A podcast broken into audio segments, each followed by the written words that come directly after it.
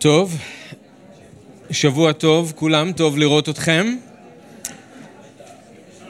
שלום. יהיה לכם זמן אה, אחר כך בהמשך לעלות למעלה ולהמשיך את ההתחברות ביחד, זה חלק מאוד מאוד חשוב מהאספה. אבל אנחנו רוצים לקחת כמה רגעים ביחד ולקרוא בדבר אלוהים וללמוד ביחד מדבר אלוהים. ואנחנו ממשיכים עם הסדרה שלנו עם קורות יוסף במצרים. אז אנחנו בפרק ל"ט, אנחנו בפרק 39. אז אם אתם זוכרים, אנחנו התחלנו את הפרק הזה בחיים של יוסף, יוסף במצרים, בשבוע שעבר, וזה היה רק פסוקים 1 עד 6. קטע מאוד קצר, קטע מאוד מאוד חיובי, נכון? זה קטע שראינו בו שנכון שיוסף עדיין עבד, אבל הוא איש מצליח. אלוהים מברך אותו בכל מה שהוא עושה. ואנחנו רואים איך הוא מתקדם מעבד פשוט להיות מישהו שאחראי על כל הבית של פוטיפר, שאמרנו שהוא איש מאוד מאוד חשוב במצרים, זוכרים? סריס פרעה. אז מה שאנחנו נראה היום, אנחנו נקרא את שאר הפסוקים בפרק, זה מפסוק 7 עד 23, אנחנו נראה שנכון שיוסף הוא איש מצליח, ונכון שיש שם את הברכה של אלוהים איתו, אבל יש משהו קורה שהוא לא צפוי ליוסף, ומשהו שגם אנחנו כולנו צריכים אה, להתמודד איתו, אז אנחנו יכולים ללמוד ממה שקורה ליוסף שם בבית של פוטיפר, ואנחנו נראה ש, שזה מקדם בעצם בסופו של דבר את התוכנית של אלוהים, אבל זה משהו לא צפוי, משהו לא פשוט, אבל אנחנו נוכל ללמוד מזה הרבה. אז אתם מוכנים? כן, אני קורא. אתם יכולים להסתכל בפלאפונים שלכם, באייפדים או בתנכים הפיזיים שלכם, אבל תעקבו בראשית ל"ט פסוק 7. ויהי אחר הדברים האלה, ותישא אשת אדוניו את עיניה אל יוסף, ותאמר שכבה עמי. וימאן, ויאמר אל אשת אדוניו, הן אדוני לא ידע איתי מה בבית, וכל אשר יש לו נתן בידי. איננו גדול בבית הזה ממני, ולא חסך ממני מאומה, כי אם אותך, באשר את אשתו. ואיך אעשה הרעה הגדולה הזאת, וחטאתי לאלוהים. ויהי כדברה אל יוסף יום יום, ולא שמע אליה, לשכב אצלה, להיות עמה.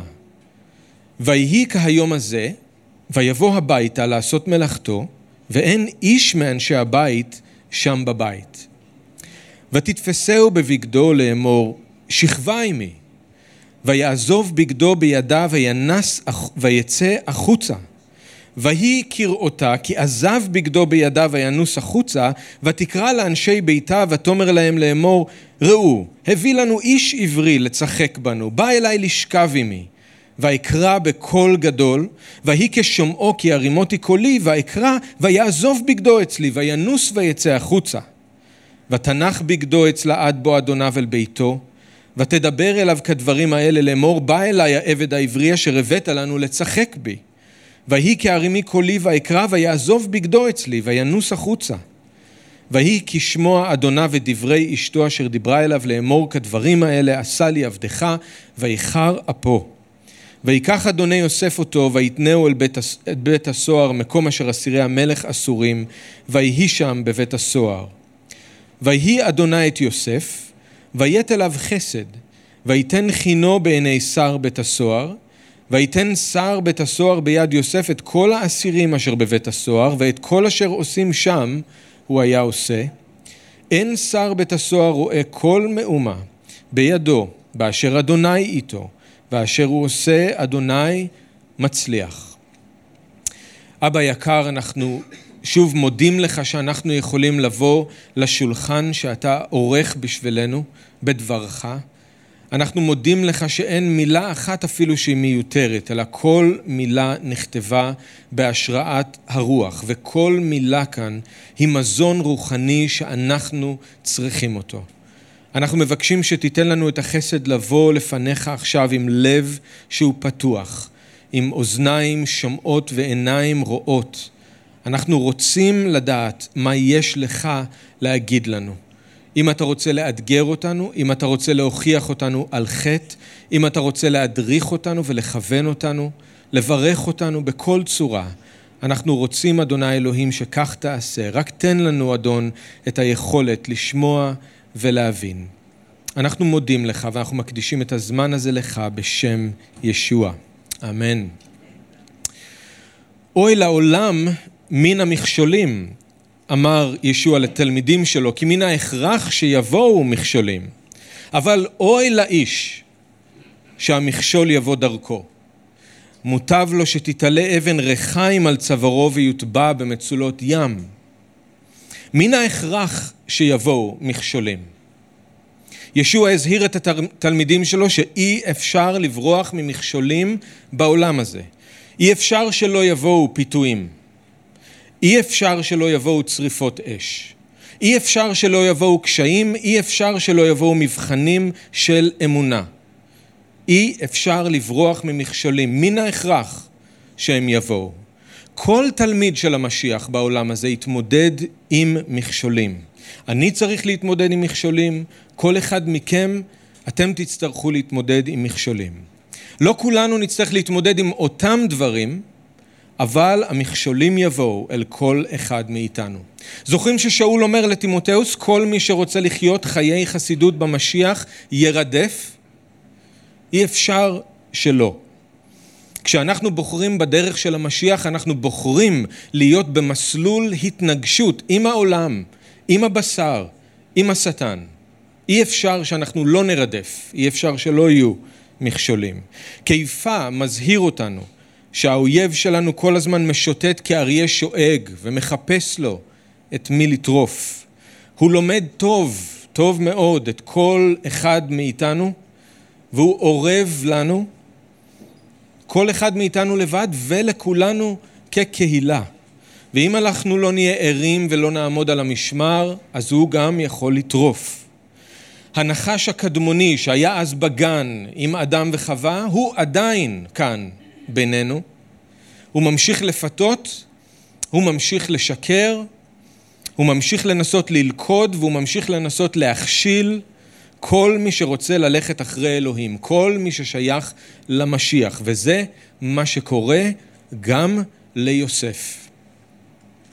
אני חושב שהרגע הזה בחיים של יוסף, עם אשת פוטיפר, הוא תמונה מושלמת למאבק הזה שכולנו צריכים ללמוד להתמודד איתו. יש כאן מישהו שחי חיי חסידות, הוא נאמן, הוא מבורך, הוא מצליח, אלוהים משתמש בו, ואז המכשול מגיע. ברגע אחד הוא מותקף על ידי פיתוי כל כך חזק שמנסה להפיל אותו. אבל כמו שאנחנו נראה, יוסף בוחר לא להיכנע לפיתוי, אלא להיכנע לאלוהים. אפילו שהמחיר שהוא היה צריך לשלם היה מאוד כבד.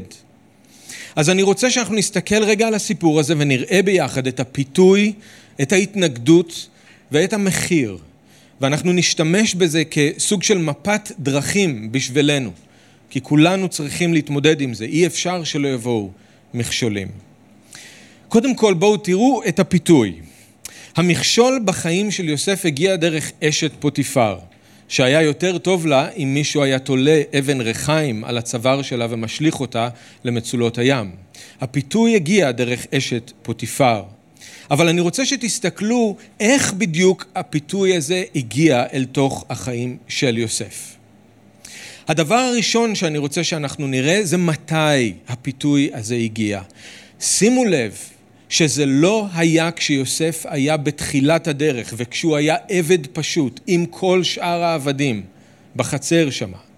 הפיתוי הגיע כשליוסף הייתה הרבה מאוד סמכות והרבה מאוד השפעה. הוא היה כנראה כמה שנים בבית של פוטיפר, אנחנו לא יודעים בדיוק כמה, אבל תראו ששום דבר לא קרה עד עכשיו, עד שהוא נהיה מישהו חשוב. עד שפוטיפר עזב את כל אשר לו ביד יוסף, ולא ידע איתו מאומה, כי אם הלחם אשר הוא אוכל. עכשיו, למה כל כך חשוב שאנחנו נשים לב לזה, שלא נפספס את זה? כי לפעמים אנחנו חושבים שהאריה משוטט והוא אורב רק כשאנחנו חלשים. הוא מחכה שיהיה לנו איזשהו רגע של חולשה, או הוא מחכה לתקוף אותנו כשאנחנו בתחתית, או באיזשהו משבר. זה נכון שזאת באמת אחת הטקטיקות שלו, אבל באותה מידה השטן אורב לנו דווקא כשהכול הולך מצוין. הרבה פעמים אנחנו שוכחים את זה. אנחנו פגיעים כשאנחנו בתחתית, אבל אנחנו לא פחות פגיעים כשאנחנו בשיא. דוד אומר בתהילים ל', ואני אמרתי בשלוי, בל אמות לעולם. כשהכל היה מצוין בחיים שלי, כשהכל הצליח, אמרתי לעצמי, אני בטוח, אני לא יכול ליפול. בשלוי אמרתי, בל אמות לעולם, אבל אז דוד מבין, הוא אומר, אדוני, ברצונך העמדת להררי עוז, הסתרת פניך, הייתי נבהל. הוא הבין שזה היה אלוהים שהעמיד להרריו עוז. אלוהים נתן לו את ההצלחה הזאת, וברגע שאלוהים בחר להפנות את המבט שלו מדוד לרגע אחד, דוד נכנס לפאניקה ונבהל, הוא הבין שהכל יכול להתמוטט ברגע אחד. כלומר, זה היה טעות שחשבתי ככה. דבר אלוהים מזהיר אותנו, מי שחושב שהוא עומד, ייזהר פן ייפול. כשאנחנו כל כך מצליחים כמו יוסף, כשאנחנו קרובים לאדון, וכשאנחנו רואים את הברכה של האדון בחיים שלנו והפועל שלו בחיים שלנו, אנחנו עלולים להתחיל לחשוב שאנחנו עומדים, שהכל בסדר. וכמו דוד אנחנו אומרים לעצמנו, בל אמות, אני לא אפול, הכל בסדר. אבל דווקא אז, בזמנים האלה, אנחנו חייבים להיות זהירים. דווקא אז המכשול עלול לבוא, בדיוק כמו עם יוסף. יוסף לא היה איש שמאוהב בעולם. הוא לא היה איש שהיה רחוק מאלוהים וחי בחטא. המכשול לא בא למישהו כזה. הוא היה מישהו שחי חיי חסידות. אלוהים פעל דרכו, אלוהים ברך אותו, הוא ראה הרבה הצלחה בחיים שלו, אבל דווקא בשיא האויב תקף. דווקא בשיא. אם היום אתם נמצאים באיזשהו שיא, אני לא יודע איזה, אולי זה בהליכה שלכם עם האדון, אולי זה באיך שאלוהים פועל דרככם ומשתמש בכם, באיך שהוא מברך אתכם, איך שהוא מצליח את כל מה שאתם עושים. תהיו ערים, תעמדו על המשמר. אתם מסומנים על ידי האויב, ודווקא בשיא שלכם המכשול יכול לבוא. דווקא בשיא שלכם הוא יכול לתקוף. אז זה מבחינת הזמן, מתי הפיתוי יגיע דווקא בשיא. דבר שני שאנחנו רואים זה איך הפיתוי הגיע. הדבר הכי בולט אולי זה שהפיתוי הגיע פתאום. כשיוסף היה במקום בטוח, והוא לא חיפש בעיות, הוא לא ציפה לזה. במשלי יש לנו אזהרה שאם אנחנו נאסוף אש אל חיכנו, אז מן הסתם אנחנו נכווה, נכון? זה לא קשה להבין, ולא צריך להתפלא כשזאת התוצאה. אם מישהו מחפש את החטא, אם מישהו מפלרטט עם החטא, עם העולם, לא צריך להתפלא שהוא חווה כל כך הרבה פיתויים ונופל בכל כך הרבה מלכודות. אבל כאן יוסף לא משחק עם אש בכלל. הוא לא שם את עצמו במקום מסוכן שהוא יודע ששם עלולים להיות פיתויים, הוא נמצא בעבודה, הוא עסוק במשימות שיש לו לעשות. ואז פתאום המכשול הזה מתפרץ אל תוך החיים שלו. כתוב לנו בפסוק שבע, ותישא אשת אדוניו את עיניה אל יוסף. הוא לא נשא את העיניים שלו אליה, היא נשאה את העיניים שלה אליו. ואז היא העזה פניה, כמו שכתוב על האישה הנואפת במשלי, ובלי בושה היא פשוט אמרה לו, שכבה עמי. מאיפה זה בא? מאיפה זה בא? מה יוסף עשה פתאום כשהפיתוי הזה מופיע? הוא לא שמר על עצמו מספיק? יוסף לא נזהר מספיק? הוא לא פלירטט עם אשת פוטיפר, לא שלח לה מסרים מבלבלים, הוא לא חיפש את זה, אז מאיפה זה בא? בתהילים ס"ד 5 כתוב שהרשעים אורבים ומסתתרים לתם, לאיש התמים, לאיש הצדיק, ומחכים לרגע שהם יוכלו לירות בו פתאום. וזה מה שקורה כאן, יורים על יוסף פתאום. הרבה פעמים הפיתוי הוא פתאום, הוא מפתיע, הוא מגיע משום מקום. ולא כי אנחנו לא נזהרים, לא כי אנחנו משחקים באש, האויב אורב ומחכה לראות לנו, לראות בנו פתאום. כי כשזה פתאום, אז יכול להיות שאנחנו לא נהיה מוכנים, ואז אנחנו עלולים ליפול בפח. באמצע העבודה יורים עלינו פתאום. באמצע השיעור בבית ספר יורים עלינו פתאום. באמצע האספה בשבת, כאן, ממש בתוך בית האלוהים, יורים עלינו פתאום. הכל היה רגיל באותו היום בבית של פוטיפר. יוסף עבר מהחצר אל הבית, עשה ספירת מלאי, הוא דיבר עם הצוות, הוא טיפל בעניינים השוטפים, ופתאום באמצע היום עומדת מולו אישה ואומרת לו, שכבה עימי. ירו על יוסף פתאום, והוא היה במקום בטוח, והוא לא חיפש את זה, והוא לא שיחק באש, זה בא משום מקום. אני מקווה שכולנו עושים מאמץ לא לשחק באש, לא לשים את עצמנו בטווח הירי של האויב, אבל גם אם אנחנו נזהרים, גם אם אנחנו מתרחקים מסכנה, האויב עדיין ינסה לירות עלינו פתאום, ואנחנו חייבים להיות מוכנים. תכף נראה את התגובה של יוסף, מה הוא עשה כשירו עליו פתאום, אבל עוד משהו שאני רוצה שתראו, הפיתוי לא רק בא פתאום, הוא בא כל הזמן. כתוב לנו בפסוק עשר, ויהי כדברה אל יוסף יום יום. בהתחלה ירו על יוסף פתאום, כמו ירייה של צלף מיומן, אבל כשזה לא עבד, אז עברו לירות עליו בצרורות. תראו כמה הפיתוי חזק, כמה האויב עקשן, אשת פוטיפר לא מרפה מיוסף. כל יום הוא מגיע לעבודה, הוא בטח עושה כל מה שהוא יכול כדי להתחמק ממנה, אבל כל יום היא מוצאת איזשהו, איזושהי דרך, איזשהו רגע לנסות ולשבור אותו. שכבה עימי, שכבה עימי, שכבה עימי. לפתח חטאת רובץ. הוא שם כל הזמן. הוא בא כל יום והוא דופק בדלת. ואתם יודעים, הלוואי ואנחנו היינו עקשנים במלחמה שלנו נגד החטא, לפחות כמו שהאויב עקשן במלחמה שלו נגד קדושה בחיים שלנו. כל יום הוא בא לדפוק לנו בדלת, כל יום הוא אומר לנו, שכבה עימי. כל יום.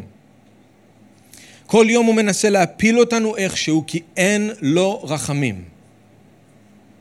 הוא חזק, זה נכון, אבל אני גם רוצה להזכיר לכם, אנחנו לא חסרי אונים במלחמה הזאת.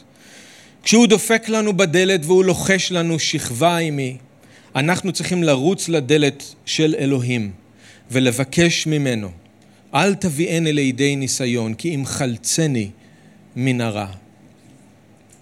יש משפט כזה שאומר, כשהאויב בא ודופק לך בדלת, אז תשלח את ישוע כדי שיפתח לו. Okay? אוקיי? אנחנו לא יכולים להיות חזקים בעצמנו מול הפיתויים של האויב, זה בלתי אפשרי. אנחנו צריכים ללמוד לרוץ לישוע, לתת לו לחזק אותנו, לתת לו לסלק מאיתנו את האויב. כמו ששרנו, קומה אדוני, יפוצו אויביך, ינוסו משנאיך מפניך, אבל קומה אדוני, לא קומה אני, ואני אומר לכם, לא קומה רואי הקהילה שלכם, תגידו קומה אדוני כשזה קורה. אתם צריכים ללמוד להחזיק באדון, והוא יבוא, והוא נאמן. אז אני רוצה שנשים לב טוב לטקטיקה הזאת של האויב. הוא ינסה להפתיע אתכם. הוא ינסה לירות עליכם פתאום. כי הוא ינסה לתפוס אתכם לא מוכנים. ואם זה לא מצליח לו, אז הוא יתחיל לירות עליכם בצרורות. אנחנו חייבים להיות ערים, אנחנו חייבים לעמוד על המשמר, חייבים לחסות באדון, זה האויב שלנו. הפיתוי בא פתאום, הוא בא כל הזמן, אבל תראו מה קורה בסוף, הפיתוי גם בא בכוח. תראו בפסוקים 11 ו-12. ויהי כהיום הזה, ויבוא הביתה לעשות מלאכתו, ואין איש מאנשי הבית שם בבית, ותתפסהו בבגדו לאמור, שכבה עמי. אחרי שאשת פוטיפר מנסה להפתיע את יוסף, זה לא עובד לה, היא מנסה ללחוץ עליו כל יום, וגם זה לא עובד לה, הוא לא נשבר, אז היא מחליפה טקטיקה, והפעם היא עוברת ממילים למעשים. היא, היא מנסה ממש להכריח את יוסף לשכב איתה. כאן הפיתוי מגיע לשיא הקושי שלו. אנחנו רואים שהיא רוצה לקבל בכוח את מה שהיא מחפשת והיא מוכנה להשתמש בכל האמצעים. בכל האמצעים. היא מחכה לרגע המתאים, כשרק היא והוא לבד בבית, ואז היא שוב אומרת לו שכבה עימי, אבל הפעם היא באותו זמן גם תופסת אותו בבגד שלו ומנסה בכוח להכניס אותו למיטה. זה השלב הכי קשה בפיתוי, ועדיף אף פעם לא להגיע לשם. אבל במקרה של יוסף לא הייתה לו ממש ברירה, הוא היה חייב להגיע כל יום לעבודה, אשת פוטיפר היא האישה של האדון שלו, יש גבול לעד כמה הוא יכול להתחמק ממנה. האזהרה מהאישה הנואפת במשלי פרק ז' מאוד מתאימה לכל מה שקורה פה. קודם, אם אתם זוכרים, אותו נער עשה טעות, שהוא בכלל הלך בדרך איפה שהוא יודע שהאישה הזאת גרה. אם אפשר, אז באמת לא צריך אפילו להגיע למקומות האלה, איפה שהפיתוי יכול לתפוס אותנו. אבל אחרי שאותו נער הגיע אליה, הוא עשה טעות, הוא נתן לה לעבור מיד למעשים.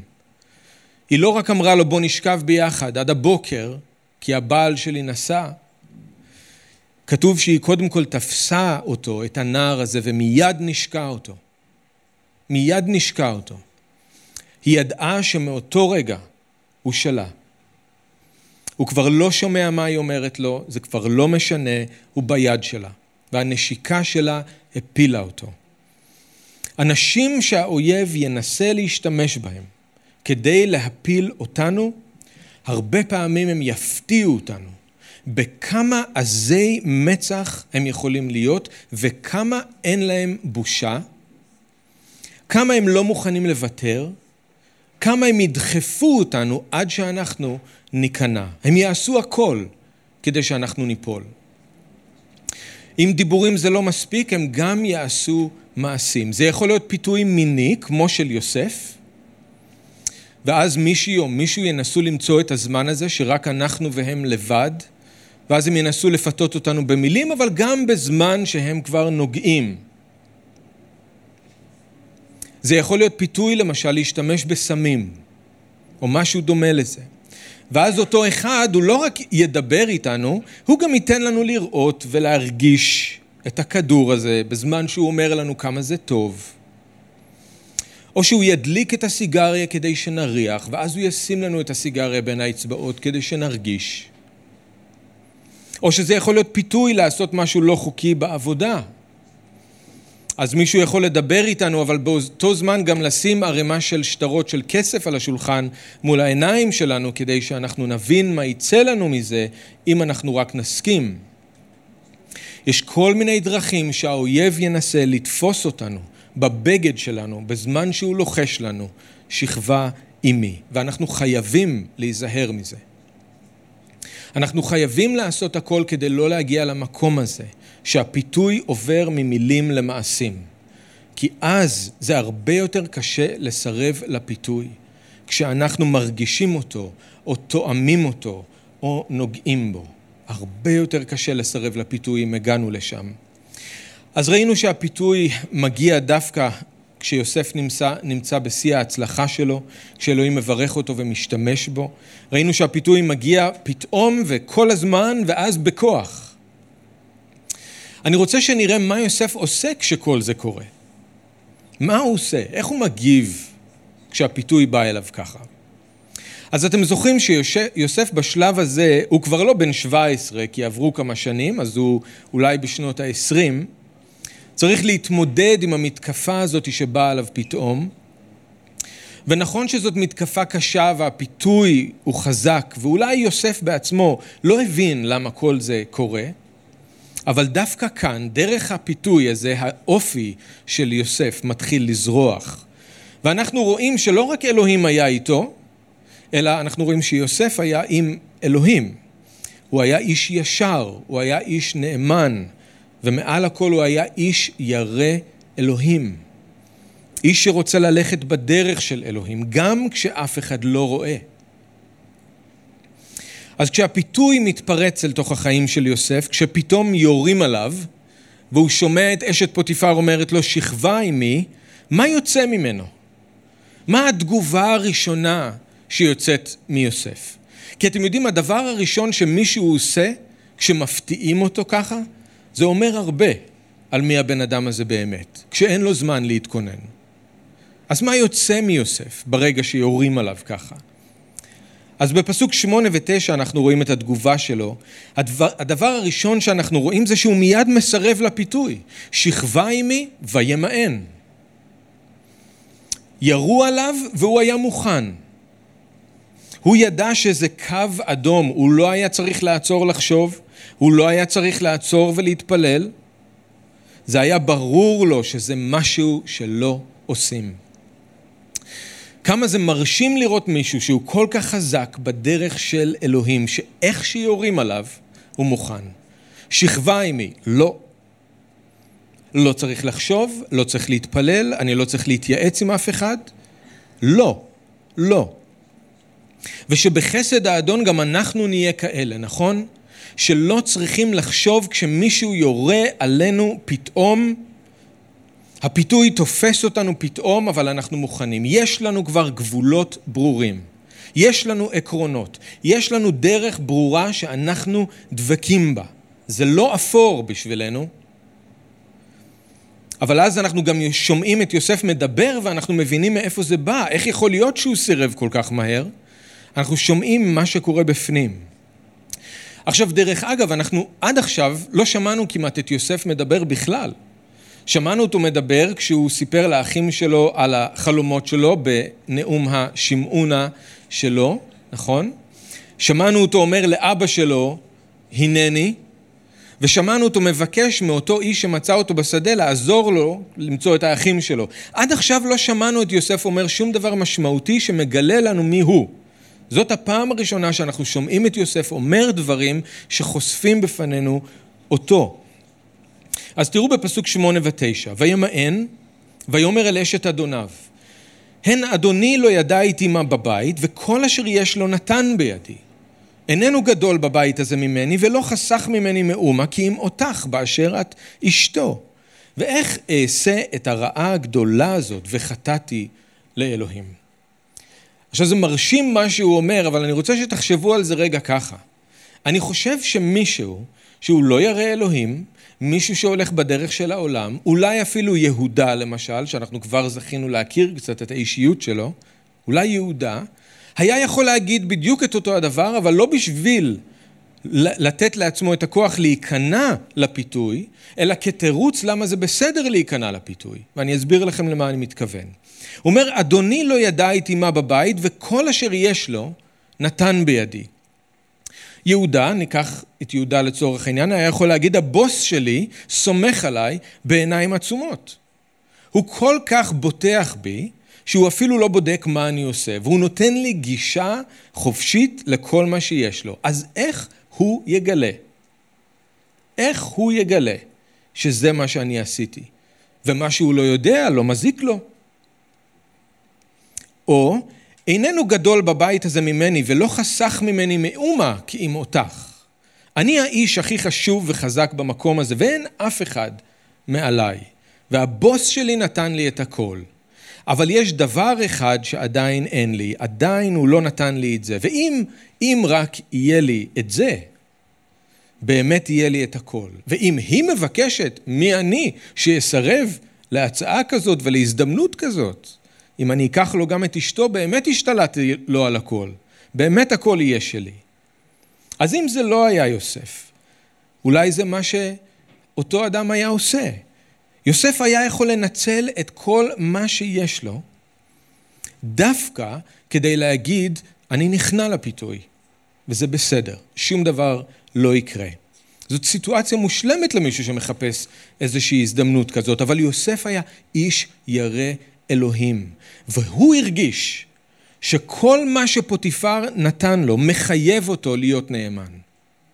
ושאם הוא יעשה את הרעה הגדולה הזאת, הוא יפגע באמון של פוטיפר, שנתן לו כל כך הרבה ושסומך עליו בעיניים עצומות, וזה נפלא לראות שזה מה שעומד מאחורי הסירוב של יוסף, נכון? היו ביוסף ערכים.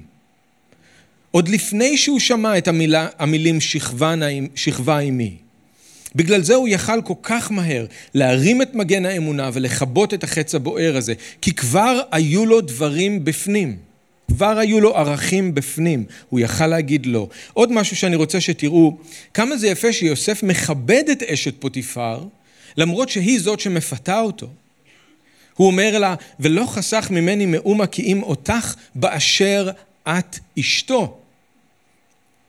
הוא מזכיר לה בעדינות שהיא אשתו של פוטיפר, ובגלל זה אסור להם לעשות את הרעה הגדולה הזאת. היא שייכת למישהו אחר. היא אישה ויש לה בעל, והיא צריכה להישאר נאמנה לבעלה. מעל הכל אבל אנחנו רואים שיוסף ירא את אלוהים כי הוא אומר ואיך אעשה את הרעה הגדולה הזאת וחטאתי למי?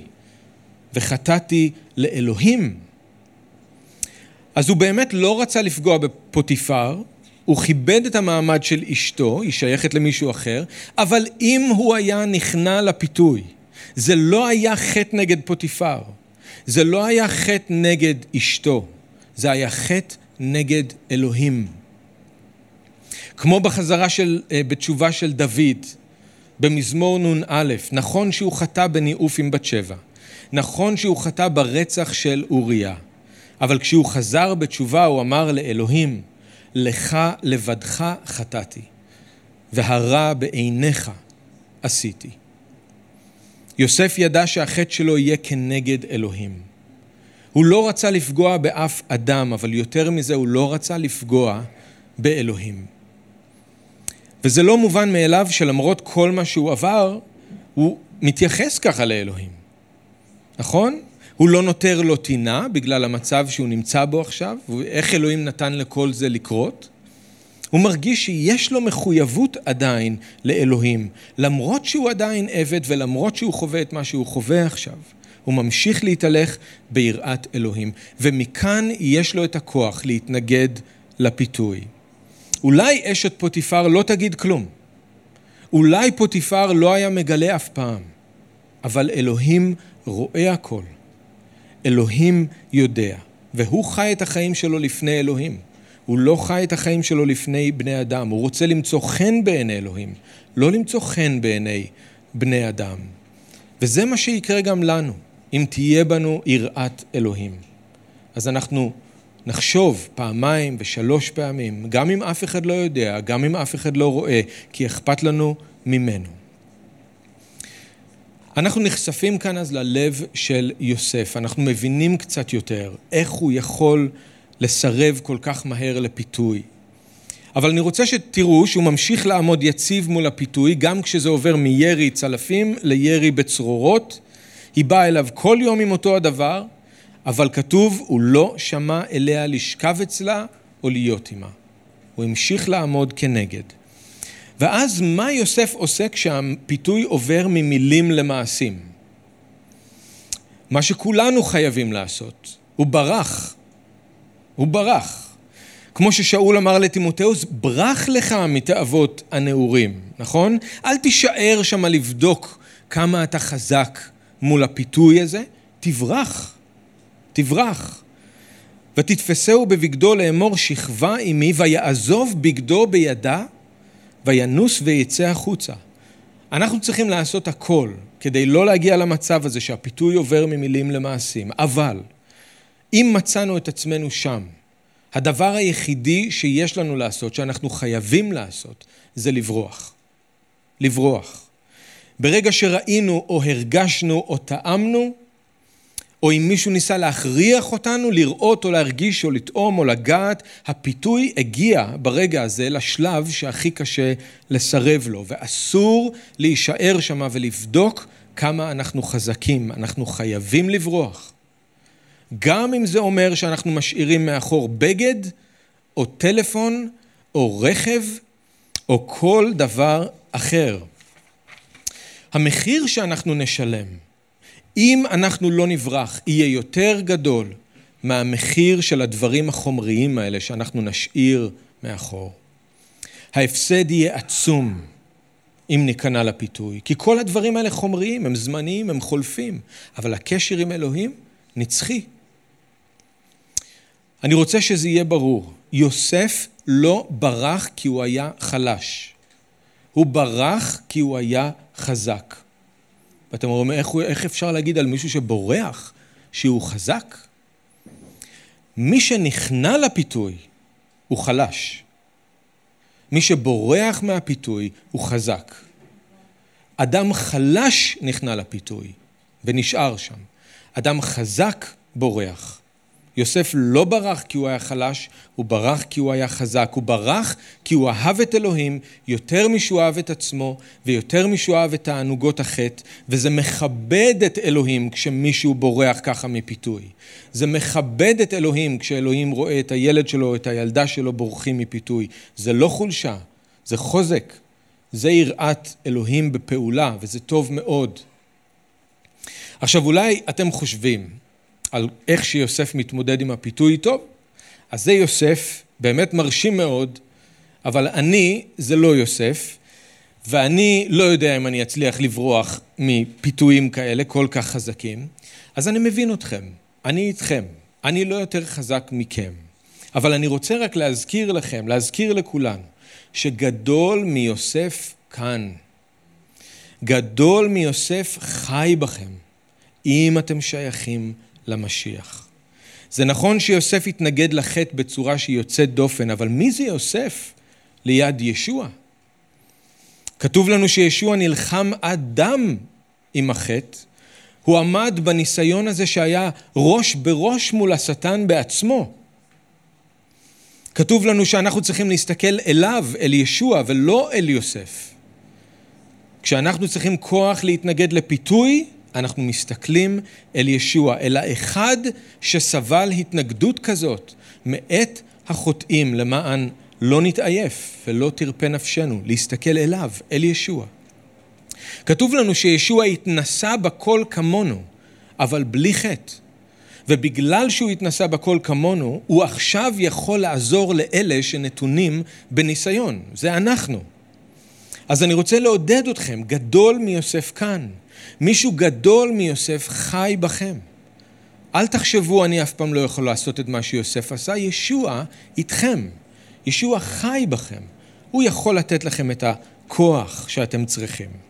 אנחנו צריכים לסיים, אנחנו לא יכולים לדבר על כל מה שיש כאן, זה הרבה, אבל אני רק רוצה להגיד בכמה מילים משהו על המחיר שיוסף שילם, על הנאמנות שלו לאלוהים ועל ההתנגדות שלו לפיתוי.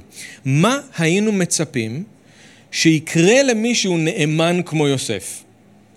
מה היינו מצפים שיקרה למישהו שנלחם ככה נגד החטא והתנגד בצורה כל כך מרשימה לפיתוי? איש ירא אלוהים, מה שכרו? אולי היינו מצפים שאלוהים יגמול לו, ישחרר אותו, יברך אותו אפילו עוד יותר, יקדם אותו אפילו עוד יותר, כי הוא עמד במבחן כל כך קשה. היינו מצפים שמשהו טוב יקרה ליוסף, נכון? בגלל כל ההחלטות האלה שהוא עשה. אבל מה יוסף מקבל בתמורה לנאמנות שלו לאלוהים? בתמורה להתנגדות שלו לפיתוי. אשתו של פוטיפר מעלילה עליו שהוא זה שבא וניסה לאנוס אותה בתוך הבית והיא זאת שצעקה לעזרה וכשהוא שמע שהיא צעקה אז הוא ברח החוצה והשאיר את הבגד מאחור היא מספרת את זה לכל אנשי הבית, היא מספרת את זה אחר כך לבעלה, לפוטיפר, ששומע וכועס וזורק את יוסף לכלא. אז שוב מישהו משתמש בבגד של יוסף כדי להעליל עליו ולשקר. שוב זורקים את יוסף לבור, למרות שהוא חף מפשע. הוא מאבד את המעמד שלו בבית פוטיפר, כמו שהוא איבד את המעמד שהיה לו בבית של אבא שלו. הוא מאבד את כל ההצלחה שהייתה לו, מאבד את כל האמון שנתנו בו. ככה יעשה לאיש אשר המלך חפץ בעיקרו? זה מה שמגיע למי שנלחם עם החטא, שמתנגד לפיתוי, שנשאר נאמן עד הסוף? ככה אלוהים מתגמל את הילדים שלו? התשובה היא שכן. לפעמים זה מה שאנחנו נקבל בתמורה לנאמנות שלנו לאלוהים. זה מה שקרה לנביאים, זה מה שקרה לשליחים, זה מה שקרה לישוע בעצמו, ואנחנו לא צריכים להתפלא אם זה קורה גם לנו. ואם זה מכעיס אותנו, שאלוהים לא מתגמל אותנו כשאנחנו נאמנים לו, אם זה מכעיס אותנו שהוא לא מברך אותנו כשאנחנו עושים את הרצון שלו, אז כנראה שמראש עשינו את הרצון שלו רק כדי לקבל ברכה. מראש היינו נאמנים רק כי חשבנו שיצא לנו מזה משהו. אבל ברגע שלא יוצא לנו מזה כלום, אנחנו אומרים, מה בצע לעבוד את אלוהים, כמו שכתוב במלאכים? מה זה שווה לעבוד את אלוהים? מה יוצא לי מלעבוד את אלוהים? אז שני דברים אני רוצה להגיד לכם לגבי זה, עם זה אנחנו מסיימים. זה מה שלפעמים קורה, כי לא מובטח לנו שהנאמנות שלנו תזכה להכרה בעולם הזה, אבל ביום ההוא, כשאנחנו נעמוד לפני אלוהים, ישוע הבטיח שכולנו נקבל את השכר שלנו על המלחמה נגד החטא ועל הנאמנות שלנו לאלוהים. אז גם אם אנחנו סובלים עכשיו, בגלל שאנחנו נאמנים לאדון, יום אחד אנחנו נזכה להדר וכבוד. אוקיי? Okay? לא מובטח לנו תגמול כאן, אבל אלוהים אומר, הכל יבוא על שכרו אז.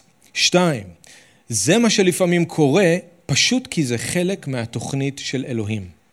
הוא משפיל אותנו כדי לרומם אותנו, וזה מה שקורה כאן עם יוסף. הקטע שלנו מסתיים עם יוסף שמושלך לכלא, זה נראה לא פייר, לא הוגן, שזה מה שהוא מקבל על זה שהוא נאמן לאלוהים, אבל שם בכלא אנחנו רואים שיוסף עוד פעם זוכה לברכה, אלוהים איתו, הוא מקבל מעמד בכיר בתוך הכלא, וזה בסופו של דבר גם מה שהוביל להתגשמות של החלומות, להתגשמות של הייעוד של יוסף. אוקיי? Okay? אז כן, הנאמנות שלנו לאדון לפעמים תביא עלינו עוד יותר סבל. עוד יותר סבל. אנחנו צריכים לדעת את זה, אבל זה או בגלל שאלוהים שומר לנו את השכר ליום ההוא, או בגלל שהוא עושה עכשיו משהו דרך הסבל שאנחנו לא לגמרי מבינים ולא לגמרי רואים, אבל הוא משפיל אותנו כדי לרומם אותנו. אוקיי? Okay? אז בואו ניקח את הסיפור הזה של יוסף ואשת פוטיפר כדוגמה, כאיזשהו מודל. יש כאן עוד הרבה מאוד בסיפור הזה, אני מקווה שתוכלו בבית, אחר כך לקרוא, להתפלל, איך האדון מדבר אליכם. אבל בואו נבקש מהאדון את החסד, להיות אנשים נאמנים, שיודעים לעמוד כנגד הפיתוי, כמו יוסף, ולבטוח באדון ולתת לו כבוד. אמן? כן, אדון יקר, אנחנו מודים לך שאתה מכין אותנו למה שאנחנו פוגשים כל יום בחיים האלה, כשאנחנו יוצאים החוצה מהבית. כל יום בעבודה, כל יום בכביש, כל יום עם המשפחה, כל יום כשאנחנו לבד. אנחנו יודעים, אדון, שככל שאתה פועל בחיים שלנו, גם השטן פועל. אנחנו מודים לך שאתה לא מסתיר את זה מאיתנו, אתה אומר לנו, תיזהרו. גם כשאנחנו בשפל, אבל גם כשאנחנו בשיא, השטן מנסה להפיל אותנו. ואנחנו יודעים שהוא ינסה לירות עלינו פתאום, אנחנו יודעים שהוא ינסה לירות עלינו בצרורות, אנחנו יודעים שהוא ינסה לכפות עלינו בכוח להיגרר אל תוך החטא, אבל אנחנו מבקשים ממך, תן לנו את היכולת להיות נאמנים אליך, לפחות כמו יוסף, אבל אפילו יותר. כי אתה ישוע גדול מיוסף ואתה חי בתוכנו. אנחנו מבקשים שתעזור לנו לכבד אותך באיך שאנחנו מתמודדים עם פיתוי, ותעזור לנו גם להיות סבלניים אם אנחנו לא מיד מקבלים גמול או ברכה על הנאמנות שלנו. אנחנו מודים לך, אנחנו מברכים אותך בשם ישוע. אמן.